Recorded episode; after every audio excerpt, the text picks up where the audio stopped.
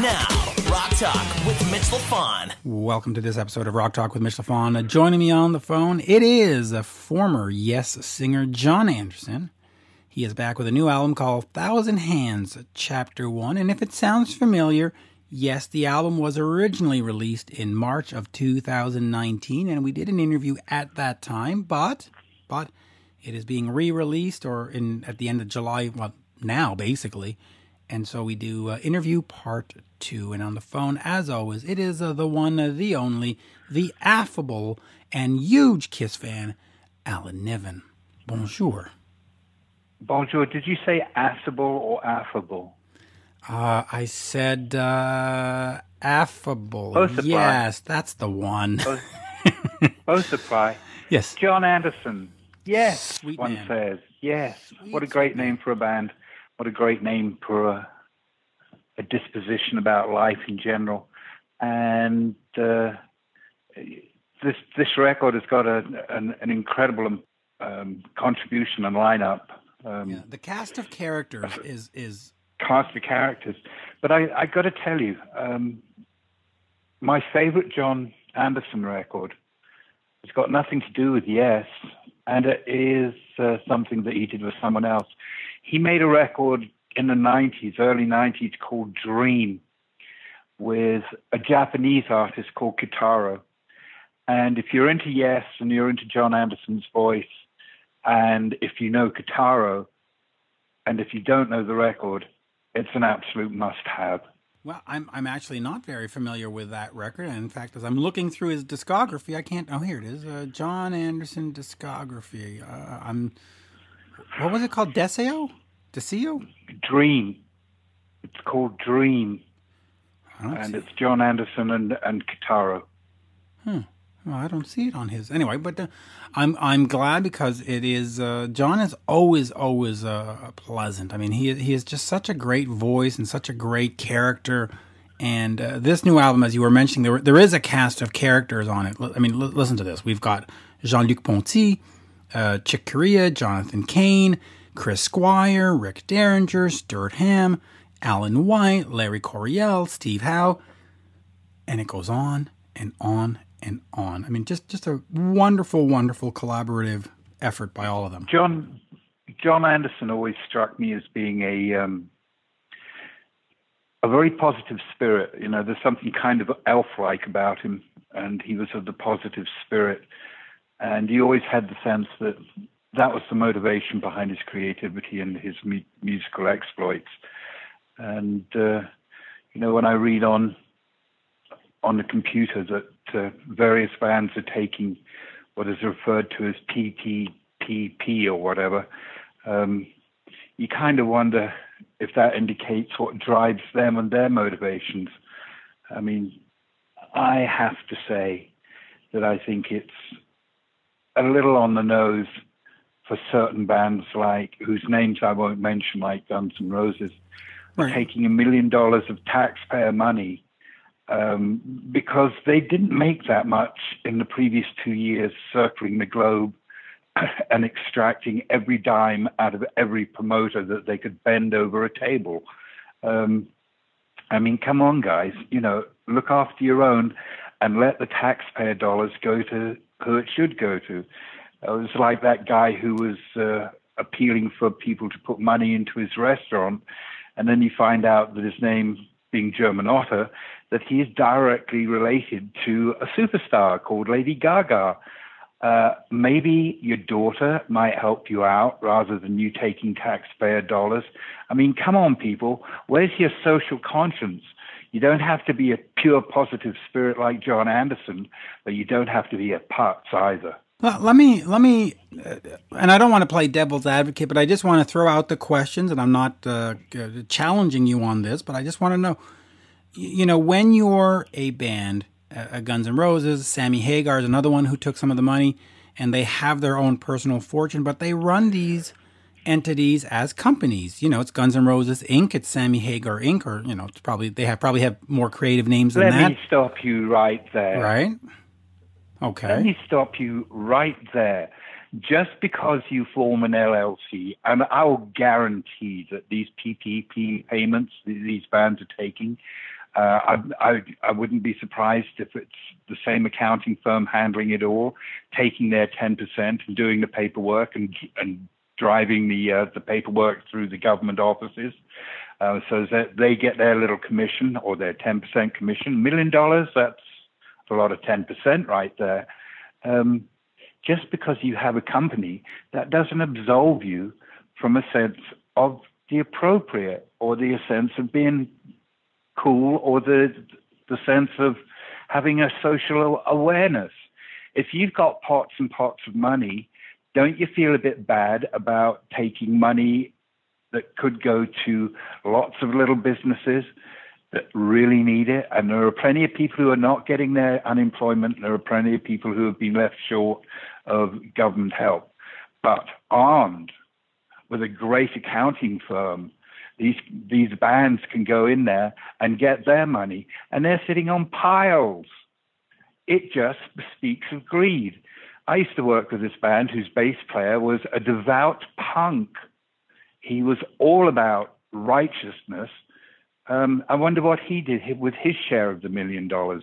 If you can look after your own people, you look after your own people. And if you can look after, and contribute to society by not taking money that can be used by people who really need it, then you do it. You don't just stick your hand out like an LA greedhead. Well, okay, yes, I, I fully agree. And again, I'm just going to try to play some devil advocate just for the for for, for conversation's sake. But you look at Sammy Hagar and he's probably got merchandisers and computer guys and, and roadies and and you're probably looking down at thousand, you know what two thousand, his tequila company for? uh, like 120 million or something. Yeah, Something like that. I mean, exactly. yes, but is it up to How sort of much this? is enough? Well, no, Here's the true. point. How how much is enough? Now I'm saddled with the fact that I'm an old curmudgeon, and being an old curmudgeon, I was a little bit aware during a period of time when there was a magical sense of social revolution in the air. Um, there was even a song called "Something in the Air" by Thunderclap Newman that kind of described the sensation and the moment. And people like uh, Graham Nash are writing songs like "We Can Change the World." What a delightful and naive attitude he had. But you know, in that moment, there was a sense that the world could be changed and people's consciousness could evolve and grow a little bit, and that people would be a little less self serving, a little less fearful, a little less greedy. But it appears to me now that no, the magic bus doesn't run anymore. Ken Kesey's bus is rotting in the woods, and we're back to devil take the hindmost, live and let die.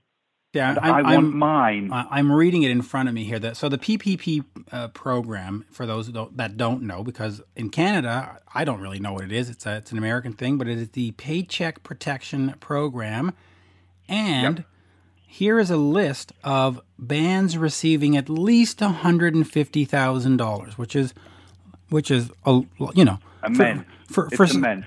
oh, Listen, for just some people that's three, four, five years salary. You know. Yes. J- Just just locally, while these guys have got their hands stretched out, and God knows that they've got enough pillowcases that they can stuff another million dollars under their bed and their, under their mattress. But for example, I know of a small local company that handles rentals, and people aren't paying their rent, and that means income is not coming in, and they still have to do maintenance.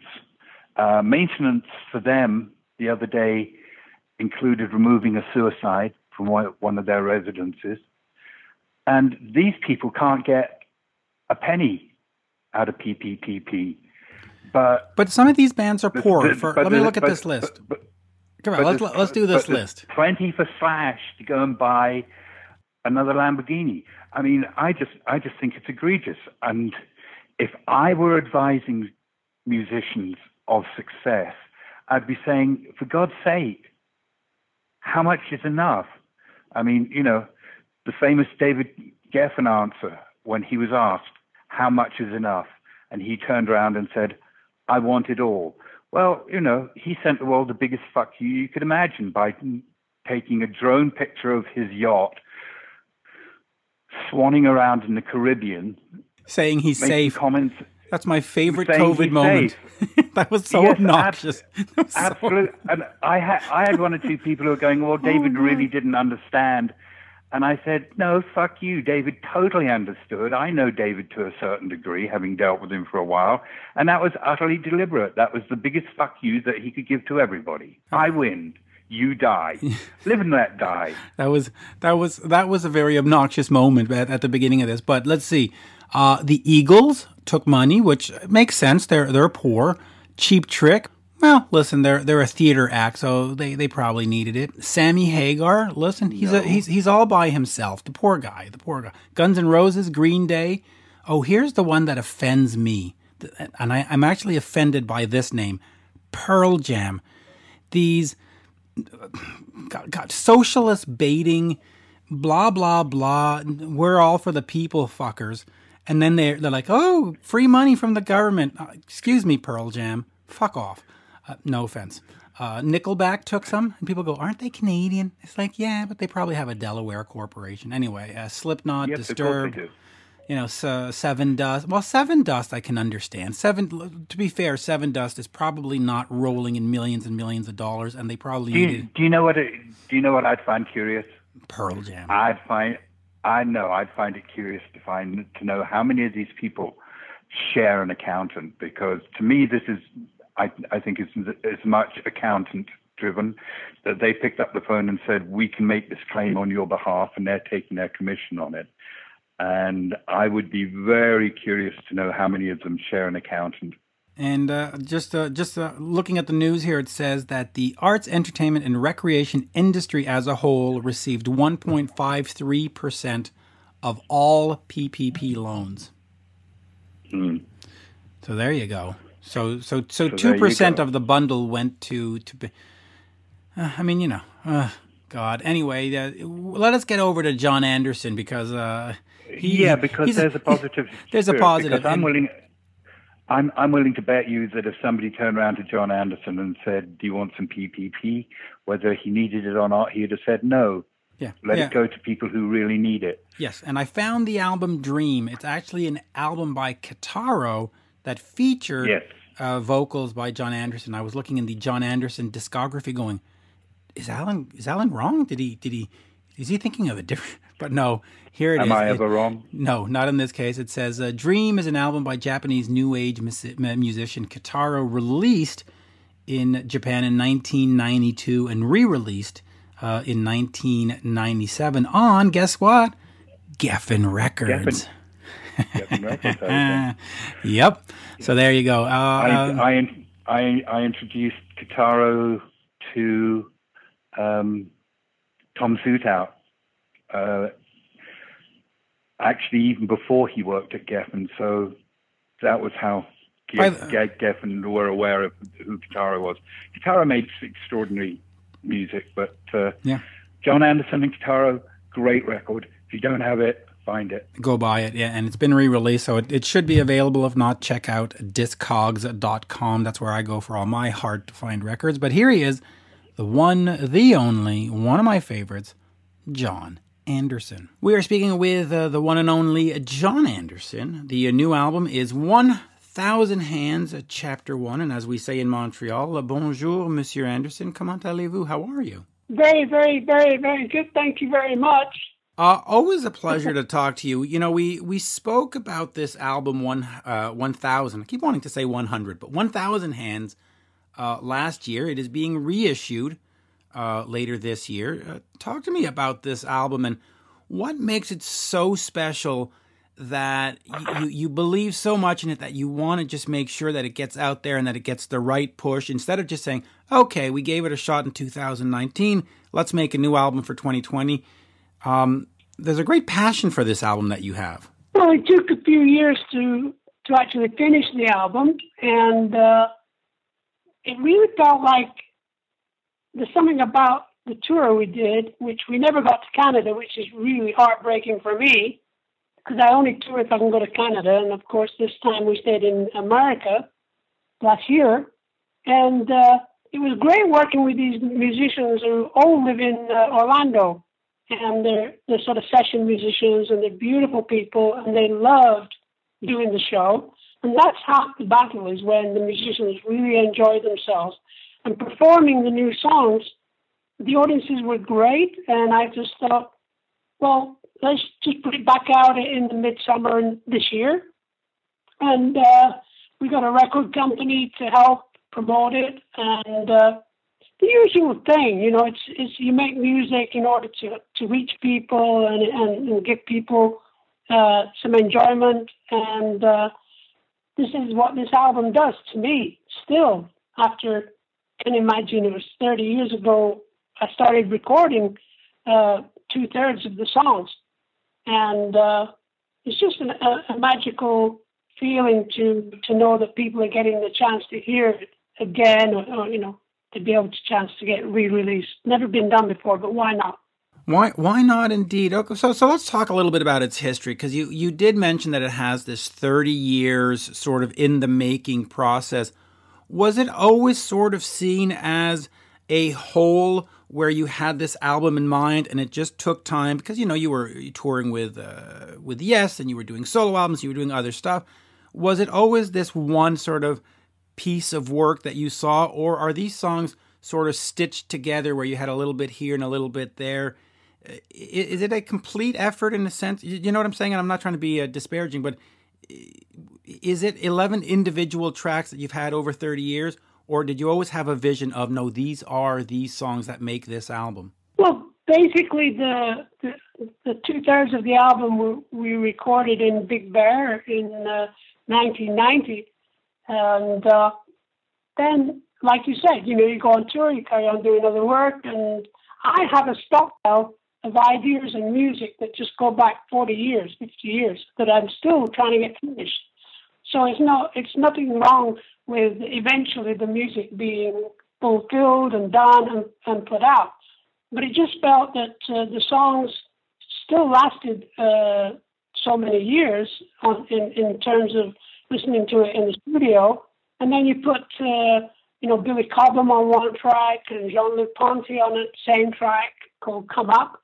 And then we added uh, Chick Corea because he just lived around the corner from the studio.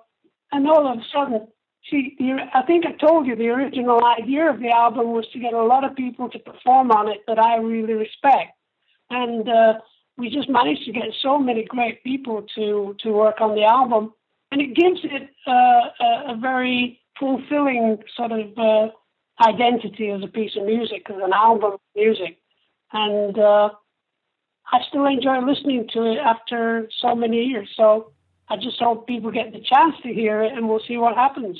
Yeah, and I agree, and, and, I find it interesting that, that you have Steve on there, and you have Chris Squire, and you have Rick Derringer and Stuart uh, Stuart Hamm, and uh, because they all give a different texture to the to the songs. Instead of being sort of eleven songs made by four guys in a room with all these different uh, players on it, it really adds to the textures and the layers of each song. Um, talk to me a little bit about that, and, and, especially having Alan on there and Chris on there, who have, uh, and of course, well, Chris has passed on. Um, what's it like to have those guys on there? Actually, really, it just happened that when we were first recording in uh, Big Bear up in the mountains near LA, Chris and Alan were in LA, so I just went down with a couple of tracks and said, "What are you doing today, guys? Would, would you like to play on this? You know, I will pay you lots of money." well, you know, it wasn't a lot of money, but it's just the idea that they were excited to play on it. And uh, then years later, you listen to it and just think, oh my gosh, you know, Chris, his, his bass harmonies were unique to my singing with Yes, of course. And Alan White, perfect drumming, and, you know, Alan White played on uh, John Lennon's Imagine album. So we were working with great people anyway and uh, thankfully they played on the album. The last guy that I put on the album was Steve Howe, and I haven't been in touch with Steve for many years. Uh, we're, you know, we're friends, we're musical friends, like brothers.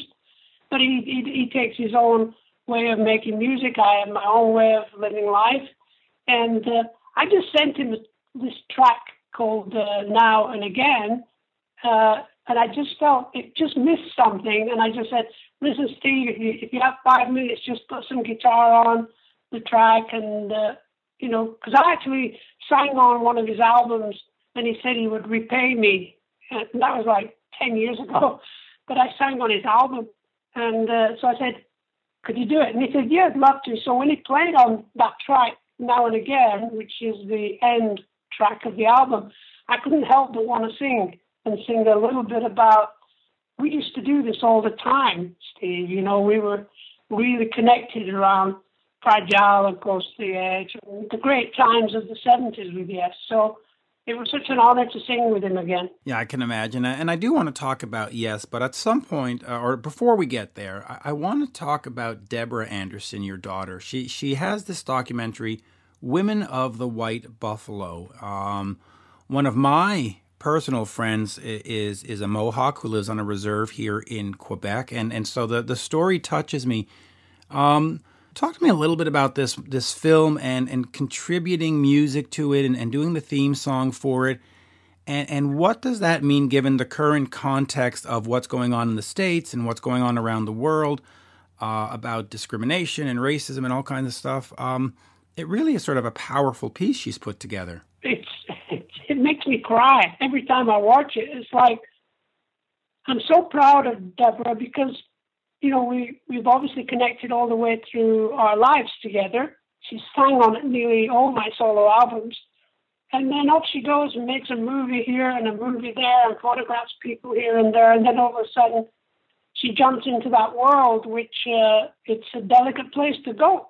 Really, uh, I was very fortunate in 19. Uh, gosh, 1986, I met a, a shaman, a, a, beautiful man who lived in East LA called Long Walker.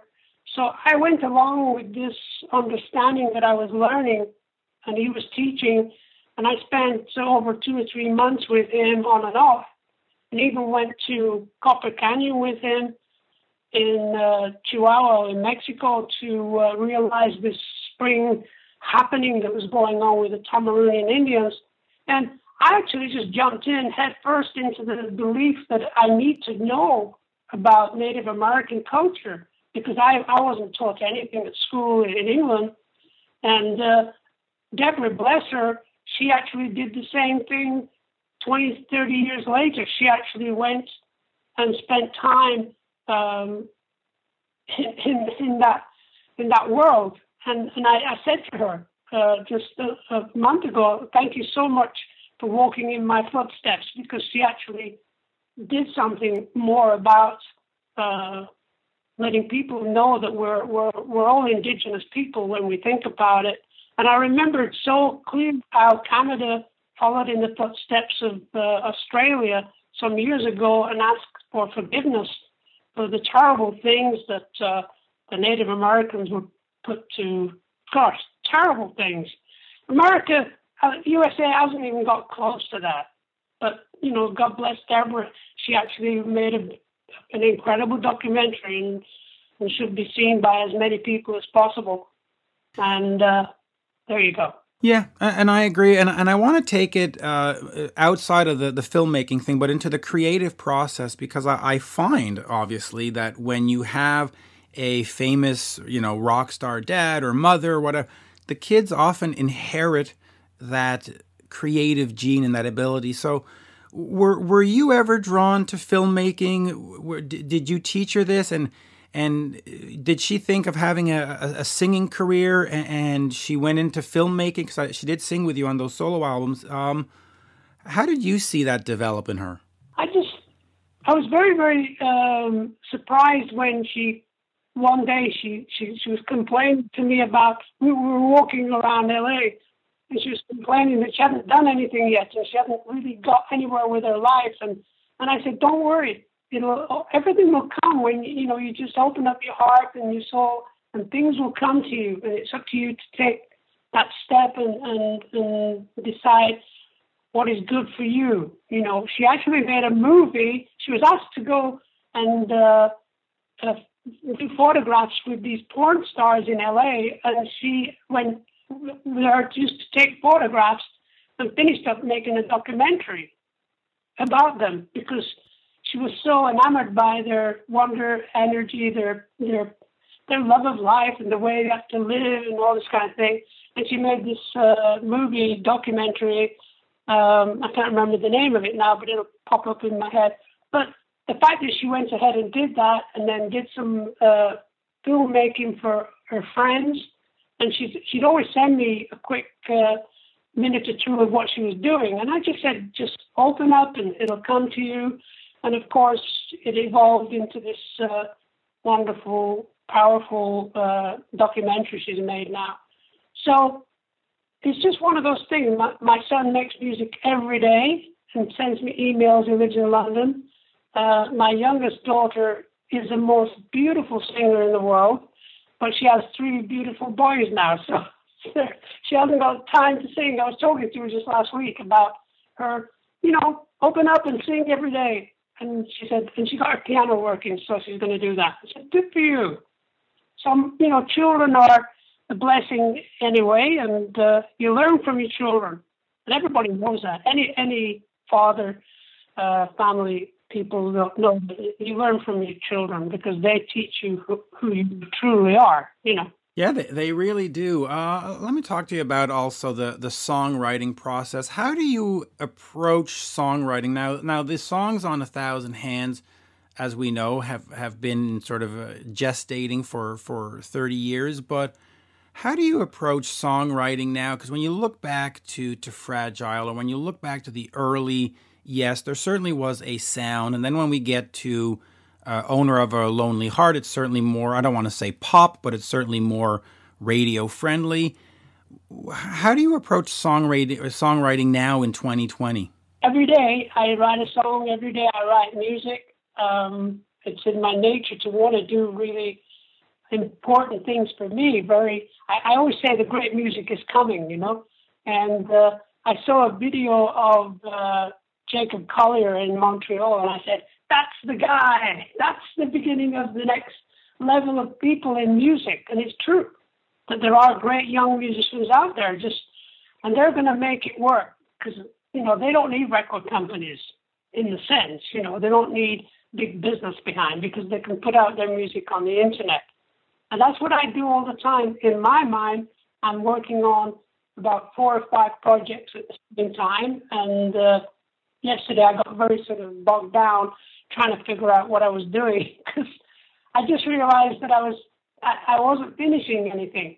So I've got this uh, this momentum this morning was to finish something, and then a friend of mine sends me uh, some music of uh, the great piano player. I've got to see him checking out on the internet now. One second. He sends me this. Uh, I've got some music from. Uh, here it is. Um, wait a second. Um, and I'm singing on his music now. So it's this guy, Bruce Hornsby, who plays incredible piano. You know, he's one of the great piano, piano players. So I've just been this morning singing on his uh, piano playing. And I have, I've lost my train of thought. What I was going to do today was just get organized and try and get something finished on a large scale project, which is the son of Elias. It's called Zamran, the son of Elias. I must have about three hours of music. And I can't seem to piece it together correctly. And I've got three or four different versions of the story. The storyline is very, very exciting to me, but the music is uh, is too big, kind of thing. So you know, when it comes down to just writing songs, you know, you don't think about oh, I need to have a hit record because in the old days with Yes, uh, you know, I was reading a documentary about, watching a documentary about Close to the Edge yesterday, just people talking about it. And I realized that at that moment in time, having a hit record was the last thing in our mind. Well, last thing in my mind, that's for sure.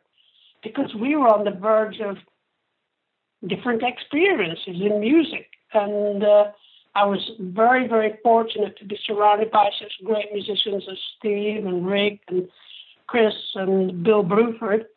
And then after we finished Close to the Edge, Bill Bruford left the band. It kind of freaked me out. and, that's what life is all about, you know. It, well, life is about changes. Well, okay, so let me ask you that: How did the the lineup changes affect the band for you? Did, were you one of these guys that sort of saw Yes as, or any band that you were in, as here are the whatever you know the four horsemen, and we're going into battle, or did the changes in lineups go like, hey, this guy's got new ideas. This we're bringing in a fresh perspective. How, how did you feel about lineup changes? Yeah, I think that was that was it. I've always said the same thing that because we weren't from the same city, we were we were all from different parts of England. We met in London. We had no real family ties. Like, oh, we've got to stick with the band, like the Animals or the Hollies or the Beatles. You know, you don't you don't do that when you're in a big city. You just work with whoever's available, and that's what happened. We would we actually started rehearsing Yes in this uh, cellar under, un, underneath a cafe called the Lucky Horseshoe Cafe. And we started off, and there was five of us, and then the day after the drummer left to go and join a band, he was going to get paid, which was kind of cool. So we had to look for a drummer. We found Bill Bruford. And, you know, we only hired Bill Bruford because he said he had a lovely kit. Because, you know, if he has a lovely kit, he must be able to play, you know. anyway, as time went along, you know, people would not come up to rehearsals or get more involved in being a, a the star of the show or something dislocated members of the band somehow. And you know, me and Chris would look at each other and say, "Hey, you know, we, we need to get uh, a different keyboard player here because you know it's not happening." And I say, "Yeah, I agree."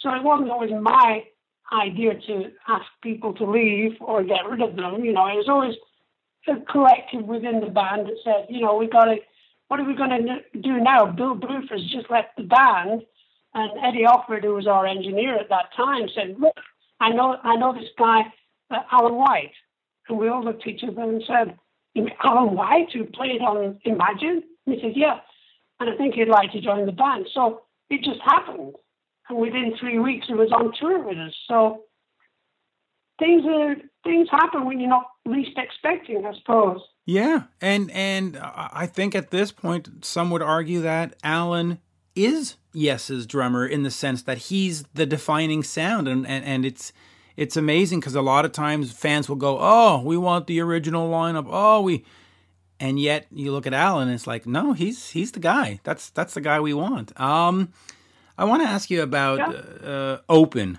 in uh, 2011. You put out this EP, this this masterful piece of I guess you know 20 25 minute work.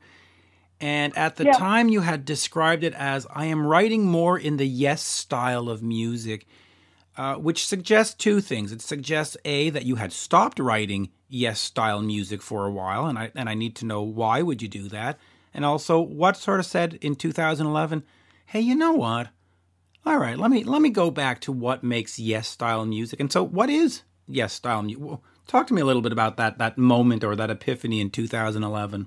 Well, it just happened that I was playing my guitar, um, acoustic guitar that I have, and uh, I was writing this idea, and then I had an introduction idea, which was very sort of uh, Vaughan Williams, who's a great British composer he had this beautiful chord structure. I tried to, to emulate it, not exactly the same, but emulate the idea, which led into the next part, and then the next part, and then another part, and then within a couple of three days, I'd written this piece, which was 20 minutes long.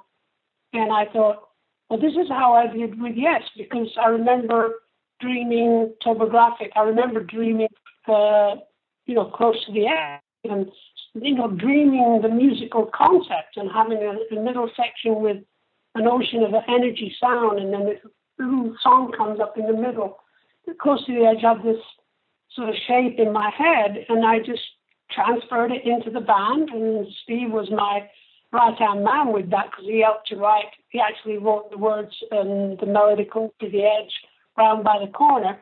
And then I wrote down end round by the river. Then let's go to C, change change the key. C, so we'll bounce back another another chord. Okay, that you know. And then you do that with with your musician friend, and all of a sudden we were writing this composition. But that then the same with topographic. And then I actually sat down at the piano and started writing a terrible version of the Gates of Delirium because I was interested in being able to write a, a complete work for about 15, 20 minutes long. And that's when I got to open it was years, years, you know, 30 years later that I sat back and started composing again. And I'm just composing now for 20 minute works as we speak. And it's, uh, it's an incredible feeling that I'm doing something that I was doing 40 years ago. And it still feels, it's not going to sound like yes, it's just going to sound like what it is. Open doesn't sound like yes, it's just a, an orchestrated version of, of an idea that if I had musicians around me, I would try to recreate um, the, the yes energy. But then I really need Chris and Steve and you know, and they were all, everybody was doing all other things 10 years ago, 12 years ago.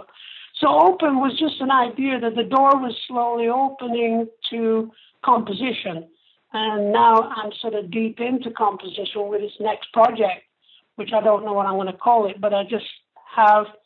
Actually, you can actually listen to the blueprint. You can actually Google Jon Anderson um, joyfulness YouTube.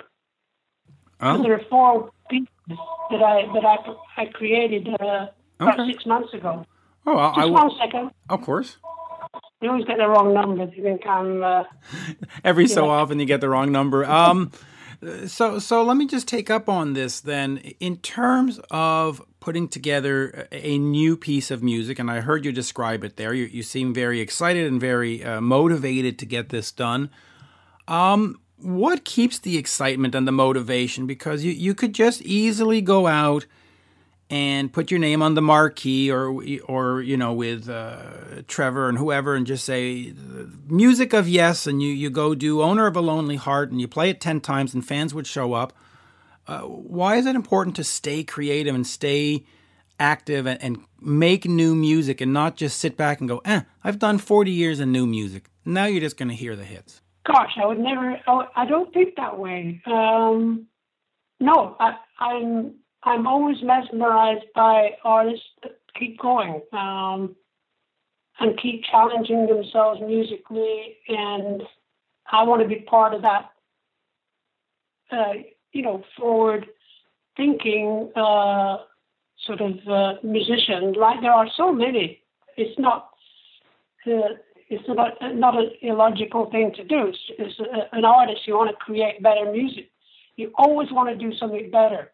You know, you you don't know if it's going to reach as many people, but um, it's just the way the way things are. I, I think I told you the story about Quebec. You know that uh, my album um, did very well in Quebec, which was uh, called um, City of Angels, whereas anywhere else in the world, it didn't really do anything.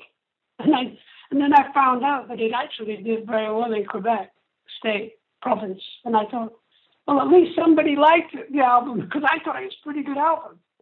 So when you're working on a long, longer form piece, like if you I say just Google joyfulness, and there's four of them there with some beautiful visuals from a friend of mine in Ireland called Mike Byrne, and uh, it's a blueprint. And, and, and the more I listen to it, uh, I just put it on a USB and put it in my car.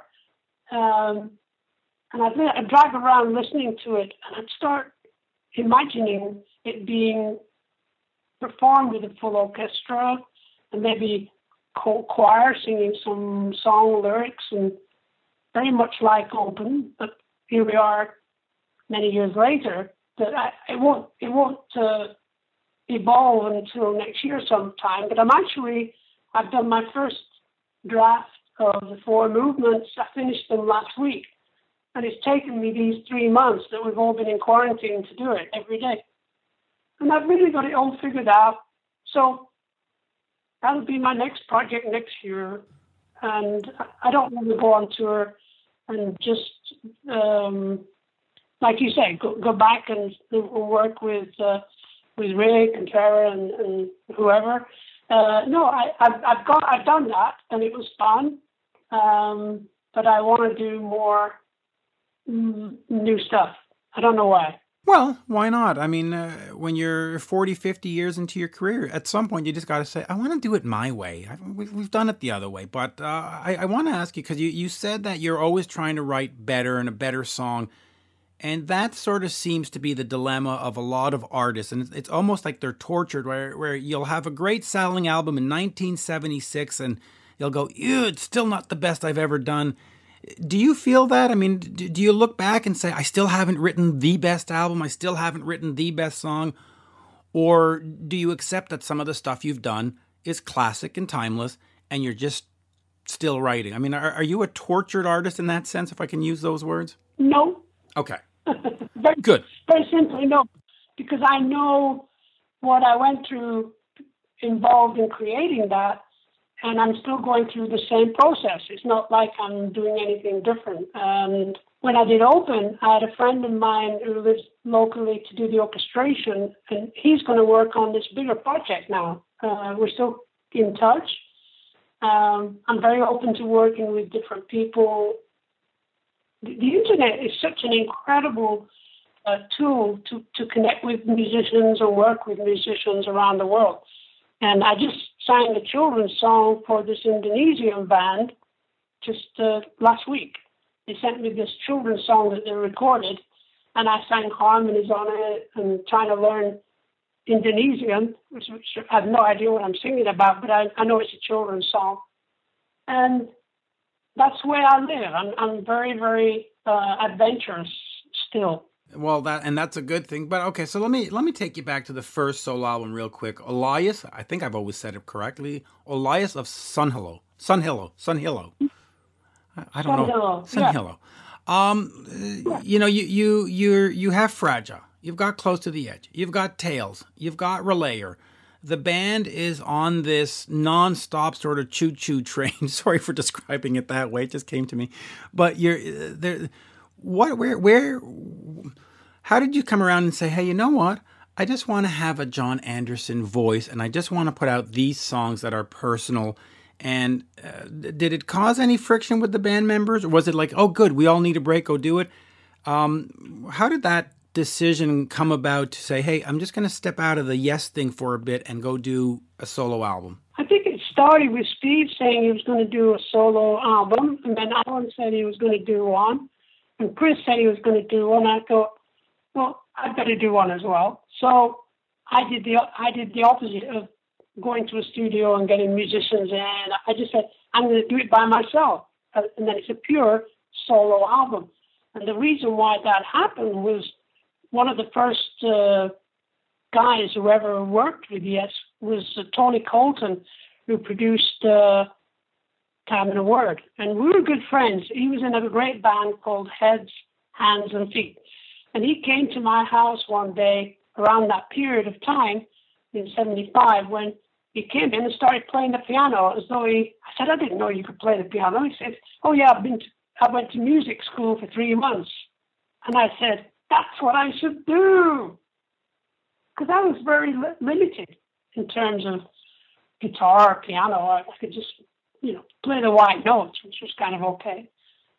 So I thought to myself, that's what I should do. I will lock myself in the garage and learn all these instruments that I've been collecting for the last two years and create an album based on the the the album cover of uh, Roger Dean with the the, the, the ship in, in the sky. Uh, I think it's Fragile. And uh, that's what I started to do. And I wrote the story of Olias, and it's the idea, very simple idea of how music came to the planet from the Pleiades. Uh, this energy came from the Pleiades to the planet, and it's not humans that brought it there, but uh, de- definitive musical energies, which are the four main energies of music, which is the musical structure, then drums, and then uh, bells and additional sounds, and then choir. It's just uh, the way it works. So now I'm working on the Zamran experience, which is the son of Olias, is that he when when music came to the planet, the planet Earth was just ready for the ley lines. Now I don't know if you know much about ley lines. You spell it L E Y dash L I N E S. Ley lines are all over this planet. They're crystal streams of energy. And where they come together in a sort of like a train station where all these streams of energy come together above ground, you have a sacred site. This is all well known, and, and not that I didn't make it up. I'm just saying that's what I'm trying to negotiate musically how the streams came together. How did they form? It was a musical energy that made them happen. And uh, so I, I could get lost in what I was talking about now. So that's what I'm doing. Oh boy. Yeah, that, that well, that's good. Well, um, uh, and uh, before we run out of time, uh, just uh, I'll, I'll, ask you two more questions, and, and we'll see where it goes from there. But um, uh, uh, with everybody running off and doing their solo albums at the time, was that a, a needed moment where everybody came back reinvigorated and okay, let's get over, and then eventually we get down the road to to ninety one twenty five, or was it sort of the beginning of fractures? I mean, because sometimes taking a break and doing your own thing feels great. Did, did everybody sort of come back and go, yeah, this this is good? It was a good idea to start with and uh, we've been solidly working for then probably seven years without a break, real proper break. And we've, we've done all these albums. And uh, it was ex- exhaustion had set in. And it was, I think it was more Steve who mentioned it to Chris and then again to me and said, Oh, we're thinking of doing our solo albums. And I just said, Okay, that's cool by me. Unfortunately, my album took two months longer than expected because I got very involved in creating this music, and and uh, I don't think they were very happy with me at the end of the, that period. I know they weren't uh, because they, the, the the manager wanted to make more money. He got a, a tour in Japan. I said, you know, guys, I've just spent three months without a break, and I need I need I need two weeks off before we go on tour. And it really it compounded the problem that managers rule by sort of making sure that nobody's happy. Conquer and divide. Conquer and divide. I um, know. So I learned that one. You so learned that one. Life moves. Um. All right. Let me uh, I see we're at 35 minutes, and we had said we, we, we would stop at 40. So I just want to ask you this because we, we spoke about Quebec uh, before, and of course, uh, I'll, I'll bring it out to Canada. We have an artist back in the 1980s called Gowan. Folks now know him as Lawrence Gowan of Styx. But on his, I guess, second album, Great Dirty World, you ended up doing background vocals on some of his greatest songs, including Moonlight Desires.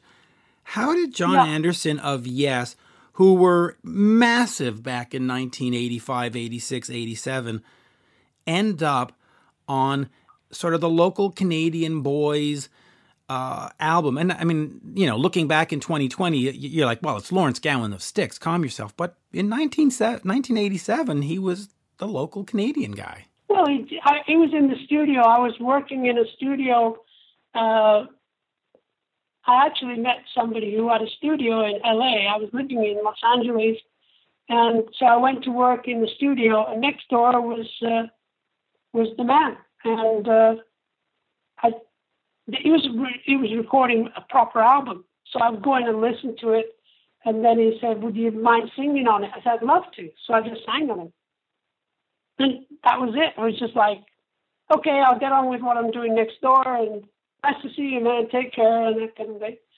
And uh, and I think it's about a month later, he asked me to go to Mexico and, and be in the video of the single. And I said, okay, I will dress up as a, a Toltec. totally. with gold hair and, all, and stand on top of a pyramid. Okay, I'll do that. Things you things you do for fun, you know.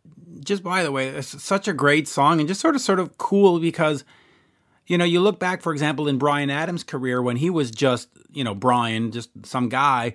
Uh, Lou Gramm was in a studio next door, and he ended up on on. And it's just, just kind of nice that that uh, artists like yourself, like Lou, would would embrace these sort of Canadian rookies at the time and say, "All right, I'll, I'll come help you out." Uh, Thousand Hands uh, will be released by Blue Elan Records on uh, 180 gram double vinyl coming out on July 31st. The CD, just uh, real quick, is the album retouched or remixed or remastered or reimagined or is there a fresh coat of paint on it? Or if they were lucky enough to get it last year on your website, anything different about this version? I don't think so.